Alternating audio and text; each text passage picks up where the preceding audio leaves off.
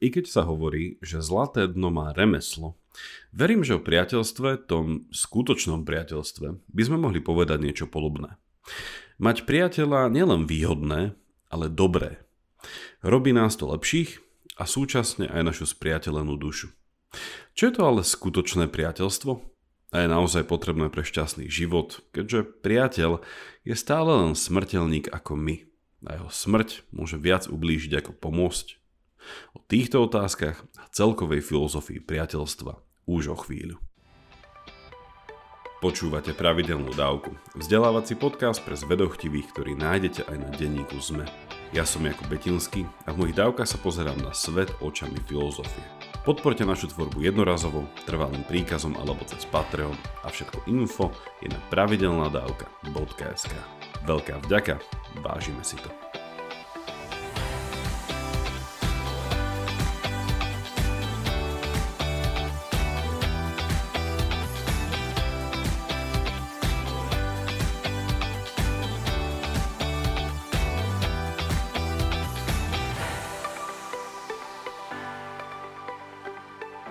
Dnešné rozmýšľanie o priateľstve, a teda o povahe skutočného priateľstva, skúsme začať takou jednoduchou intuíciou, ktorá pochádza z antického Grécka.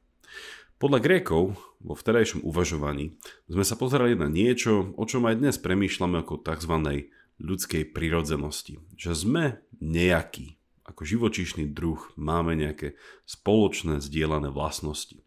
No a pre Grékov by to určite znamenalo, že sme tzv. spoločenské zvieratá. A tým pádom nevyhnutne musíme žiť spolu. Ako to hovoril už Aristoteles, človek, ktorý nežije v politickej obci, je buď boh, alebo nerozumné zviera.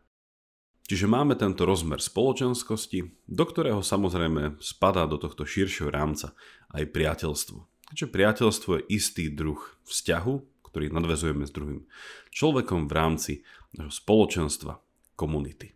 Priateľstvo, hovorí táto intuícia, je prospešné či už po stránke individuálnej, teda benefituje z neho človek, ktorý má priateľa, ale súčasne má aj istý celospoločenský prínos, či ako spoločnosť ako taká benefituje z toho, že sa v nej nachádzajú priatelia. Povieme si o tom o chvíľku viac pri Aristotelovi, ale chcel by som s vami začať diskusiu o priateľstve s Platónom, potom až s Aristotelom a do tretice by sme sa dostali k ďalšiemu súčasníkovi, ktorý sa volá Epikuros. Takže tieto tri mená na dnes a poďme k Platónovi.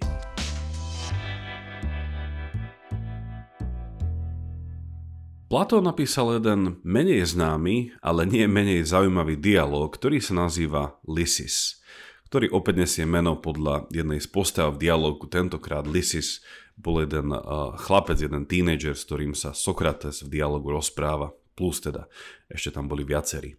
No a v tomto dialogu ide o diskusiu o tom, čo je to, čo je to tzv. fília. V mojej minulej dávke som hovoril niečo viac o láske ako eros. Tuto hovorím o láske ako fília, čiže to druh vzťahovej lásky. Doslova by sme mohli povedať, že ide o lásku priateľskú ide o isté priateľstvo, o nejakú komunitnú lásku, o lásku, ktorá si vyžaduje druhú osobu ako osobu, ako nejaký celok. Platón ústami Sokrata hovorí v tomto dialogu a hľadá odpoveď na to, čo by sme mohli nazvať, že aká je povaha tejto lásky, tejto fílie, tejto priateľskej lásky k druhému človeku. A spoločne so svojimi spoludiskutujúcimi Uh, si prechádzajú tri možnosti, pričom, ako už tušíte, tá tretia bude tá správna. Ale táto cesta je naozaj zaujímavá a verím, že sa v nej nájdete pretože osobne si myslím, že takýmto spôsobom o priateľskej láske e, rozmýšľam aj dodnes a naozaj v niečom uh, tie nesprávne odpovede podľa mňa majú relevanciu svojej nesprávnosti aj, aj pre dnešok. Tak prvá odpoveď, alebo prvý spôsob rozmýšľania o tým, čo toto skutočné priateľstvo je, ide späť k intuícii, ktorú uh, v dobe, v dobe Sokrata máme už pred, od tzv.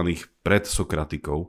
Máme tu filozofa menom Empedokles, E, ktorý vnímal, že základná takáto nejaká e, identičná alebo identifikačná črta v realite ako taká je podobnosť, že vlastne podobná vec priťahuje podobnú. My by sme v Slovenčine použili ten známy idiom vrana k vrane sada. V angličtine je to pekne vyjadrené slovami like knows like alebo like attracts like, čiže podobné sa priťahuje. No, tu by povedal Sokrates eh, v dialogu, že tento druh eh, existencie alebo funkcie fungovania skutočného priateľstva eh, nie je ešte to, čo hľadáme, preto lebo podobnosť medzi dvoma ľuďmi vedie skôr k porovnávaniu nevraživosti, sporom, nejakej zášti. Čiže vlastne týmto spôsobom by priateľstvo nefungovalo. Ak by bolo založené len na tom, že títo dvaja ľudia, dvaja priatelia sú si, sú si podobní.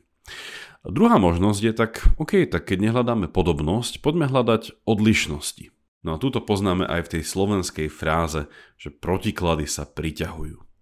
Samozrejme aj túto možnosť Sokrates odmieta. Toto tiež nemôže byť podstata priateľstva.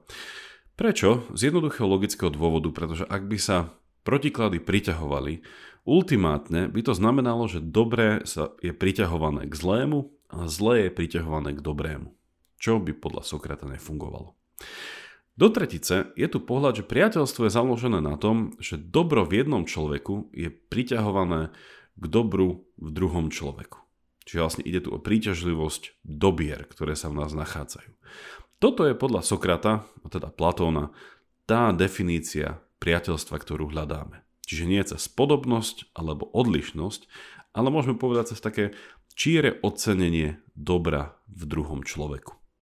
Nebol by to ale platónovský, sokratovský dialog, ak by sme nezakončili nejakým problémom. Tieto tri možnosti chápania dobra a vybranie tej záverečnej správnej definície samozrejme sú nedostatočné v tom, že nám Platón predstiera problém tohto posledného chápania dobra. A ten problém je nasledovný.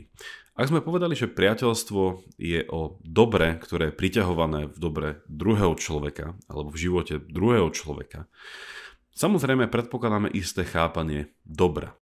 No a dobro je tá idea, je ten koncept, ktorý má v sebe samozrejme predpoklad istého chápania dokonalosti. Ak je niečo dokonalé, teda dobro ako istá dokonalosť, dokonalosť znamená aj to, že je sebestačné, že už viac nepotrebuje. Je to niečo, čo nemá, tak povediac, v sebe nejakú, nejakú chýbačnosť, chybovosť. Je to niečo, čo naozaj je, môžeme povedať, sebestačné.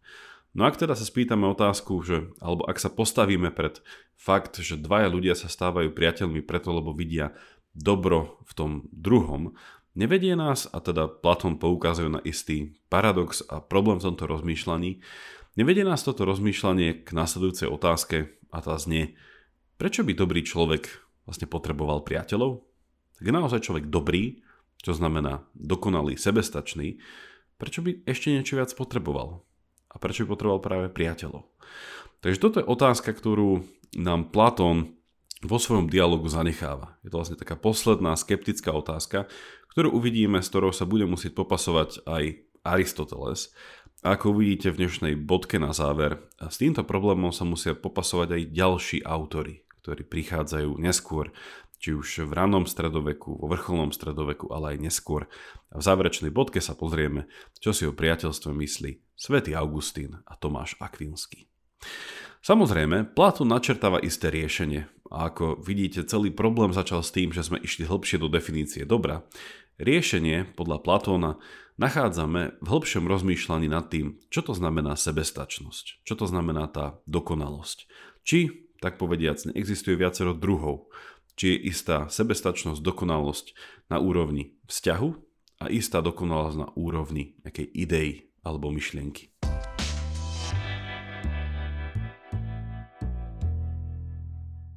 Pozrime sa teraz na Aristotelové chápanie priateľstva. Aristoteles posunul Platónovú rozpravu a rozmýšľanie o priateľstve a systematizoval ju. Naozaj je to Aristoteles, o ktorého nachádzame tri, môžeme povedať také, že štandardné alebo klasické formulácie priateľstva, kde o ňom hovorí trojako. Poprvé, existuje tzv. priateľstvo z prospechu, priateľstvo z utility, po druhé, priateľstvo z potešenia, alebo No a do tretice je tu tzv. dokonalé priateľstvo, založené na dobre ako takom. Poďme sa pozrieť na tieto tri druhy priateľstva konkrétne. Ak hovoríme o priateľstve z nejakej výhody, z nejakej utility, z nejakého použitia, Aristoteles hovorí, že toto priateľstvo vzniká na báze toho, čo ľudia spolu robia. Môže to byť napríklad práca, môže to byť tzv. priateľstvo dvoch kolegov, môže to byť priateľstvo aj počas uh, nejakého projektu, môže to byť práca nejakej, nejakej inej oblasti. A rovnako ako to bude pri priateľstve z potešenia. Ako náhle táto spoločná práca zaniká, alebo táto spoločná výhoda, ktorú títo dvaja spolu pracujúci, títo dvaja priatelia mali, aj toto priateľstvo zaniká. Druhé priateľstvo je priateľstvo z potešenia. Aristoteles hovorí, že vzniká na báze toho, čo ľudí spolu teší, čo si spolu užívajú. Tu môžeme ako príklad samozrejme rozmýšľať na, nad priateľstvom napríklad v športe. Hej, keď sa dvaja ľudia spriatelia, pretože naozaj si veľmi pasujú napríklad ako dvaja uh, spoluhráči, neviem, v tenise. Hej. Uh, samozrejme Aristoteles do tejto kategórie dáva aj erotickú lásku, Čiže to môže byť priateľstvo v rámci aj telesného potešenia. Opäť ako to bolo aj pri priateľstve z nejakého úžitku, ak zanikne toto potešenie, zaniká aj dané priateľstvo. A do tretice, priateľstvo, ktoré nezaniká, pretože jeho predmet nemôže zaniknúť, tak je to tzv. priateľstvo z dobra, alebo dokonalé priateľstvo, ktoré je založené na tom, že milujem druhého človeka preto, aký je – a toto priateľstvo, ako už hovorím, nezaniká, pretože dobro v tom človeku nemôže zaniknúť. Aristoteles na tento tretí dokonalý druh priateľstva používa aj nám známu frázu, že sa jedná o jednu dušu v dvoch telách. Priateľstvo, ako som povedal už v úvode, je podľa Aristotela potrebné nielen pre seba zlepšenie alebo pre rast cnosti a teda dosahovanie šťastného, spravodlivého, odvážneho a mohli by sme teda pridať ďalšie cnosti do tohto listu, čiže takýmto spôsobom chápaného šťastného života. Ale podľa Aristotela je priateľstvo, ako už som o tom hovoril aj v inej dávke, ktorú nájdete v popise, je priateľstvo svojím spôsobom aj, aj istým spoločenským lepidlom. Aristoteles v niečom hovorí o experimente, ktorý by sa dal zhrnúť následujúcou vetou. Ak by všetci ľudia v rámci nejakej politickej obce boli skutoční priatelia, spravodlivosť, alebo teda zákony vymáhajúce a určujúce spravodlivosť, by boli nepotrebné. Prečo? Pretože spravodlivosť je už zahrnutá v dobrom, dokonalom priateľstve. Ak som povedal, že tento najvyšší druh priateľstva, toto dokonalé priateľstvo, je založené na dobre pre druhého človeka, Chcieť dobre človeku je dať mu to, čo mu patrí, čiže byť k nemu spravodlivý. A tým pádom vidíme, že tento kruh sa tu uzatvára. A skutočné priateľstvo je naozaj o spravodlivosti medzi dvoma ľuďmi. Samozrejme, aj Aristoteles sa musel popasovať už vyššie spomínaným Platónovým problémom. Ultimátne, ale vidíme, že ho tiež nevie vyriešiť a prichádza so svojím vlastným riešením. Ak je moje šťastie závislé na druhom človeku, tým pádom nie je dokonale a šťastný život by mal mať črty niečo, čo by sme mohli nazvať kontemplatívny život. Samozrejme, nejde tu o žiadnu verziu či formu náboženského života, ale ide o šťastný život, ktorý je orientovaný na vyššie myšlienky a poznávanie.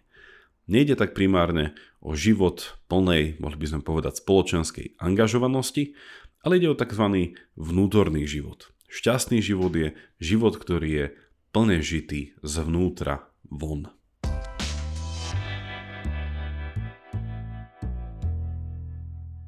Popri Aristotelovi nemôžem spraviť rýchlu odbočku do Ríma, a to k Cicerovi. Cicero vychádza z Aristotela v jeho chápaní priateľstva a ako základnú a východziu myšlienku si berie Aristotelové pozorovanie, že priateľ je akoby moje druhé ja. Je to dôležité, pretože v priateľovi sa tak povediac vidíme. Sme v ňom. A on v nás. Cicero tu robí veľmi zaujímavú implikáciu, keď hovorí o priateľstve a smrti. Asi vás neprekvapím, keď poviem, že Cicero prichádza k záveru, že druhý človek nikdy nezomiera. Teda priateľ nikdy nezomiera, ale žije naďalej v druhom priateľovi. Toľko to krátka odbočka k Cicerovi, no a do tretice popri Platónovi a Aristotelovi by som sa chcel pozrieť v krátkosti ešte na Epikúra a jeho pohľad na priateľstvo.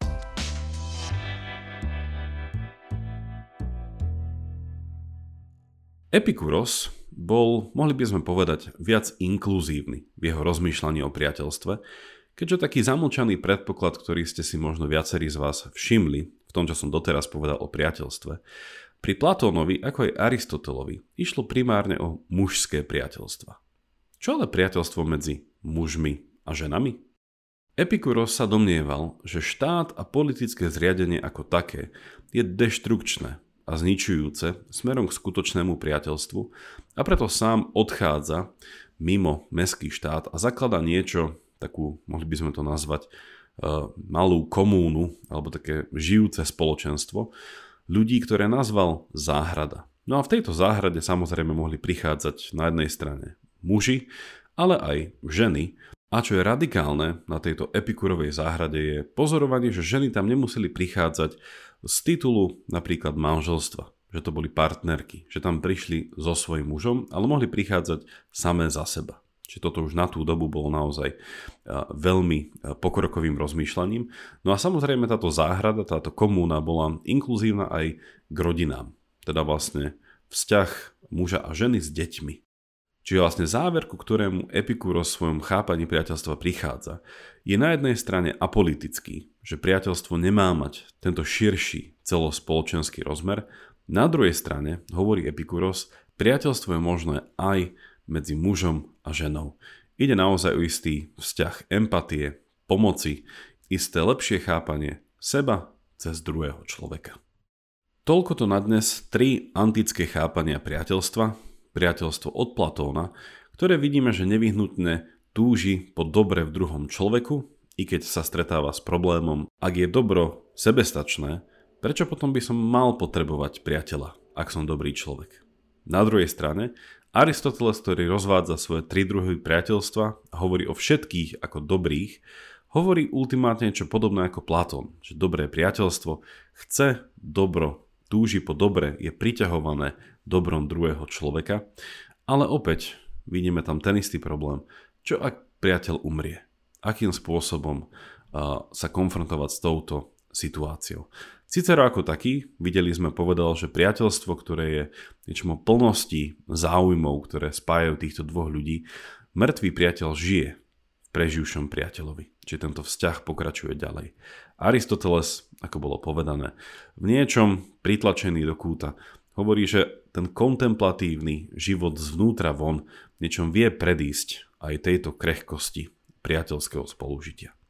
Na záver Epikuros, ktorý nás voviedol do takého rodového rozmýšľania nad priateľstvom, poukazuje na to, že je možný priateľský vzťah medzi mužom a ženou, ale ako z jeho experimentu vychádza, tento vzťah musí byť, tak povedať, žitý mimo spoločenstvo, mimo spoločenské normy, pretože tam je priateľstvo stále niečom videné ako politické. Niečo, čo má spevňovať politické zriadenie ako také.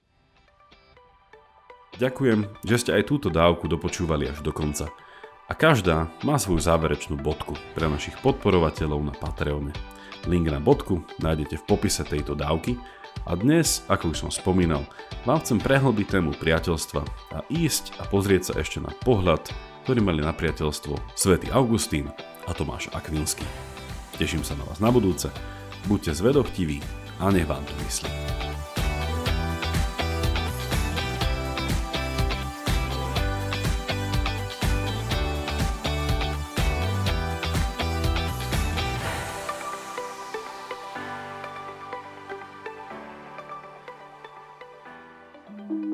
Volám sa Barbara Mareková a v denníku ZME pre vás robím podcast Ľudskosť o tom, ako na naše mentálne zdravie vplýva rodina a spoločnosť. S odborníkmi a odborníčkami rozoberám, ako sa v rodinách dedí trauma a ako sa dá v dospelosti uzdraviť.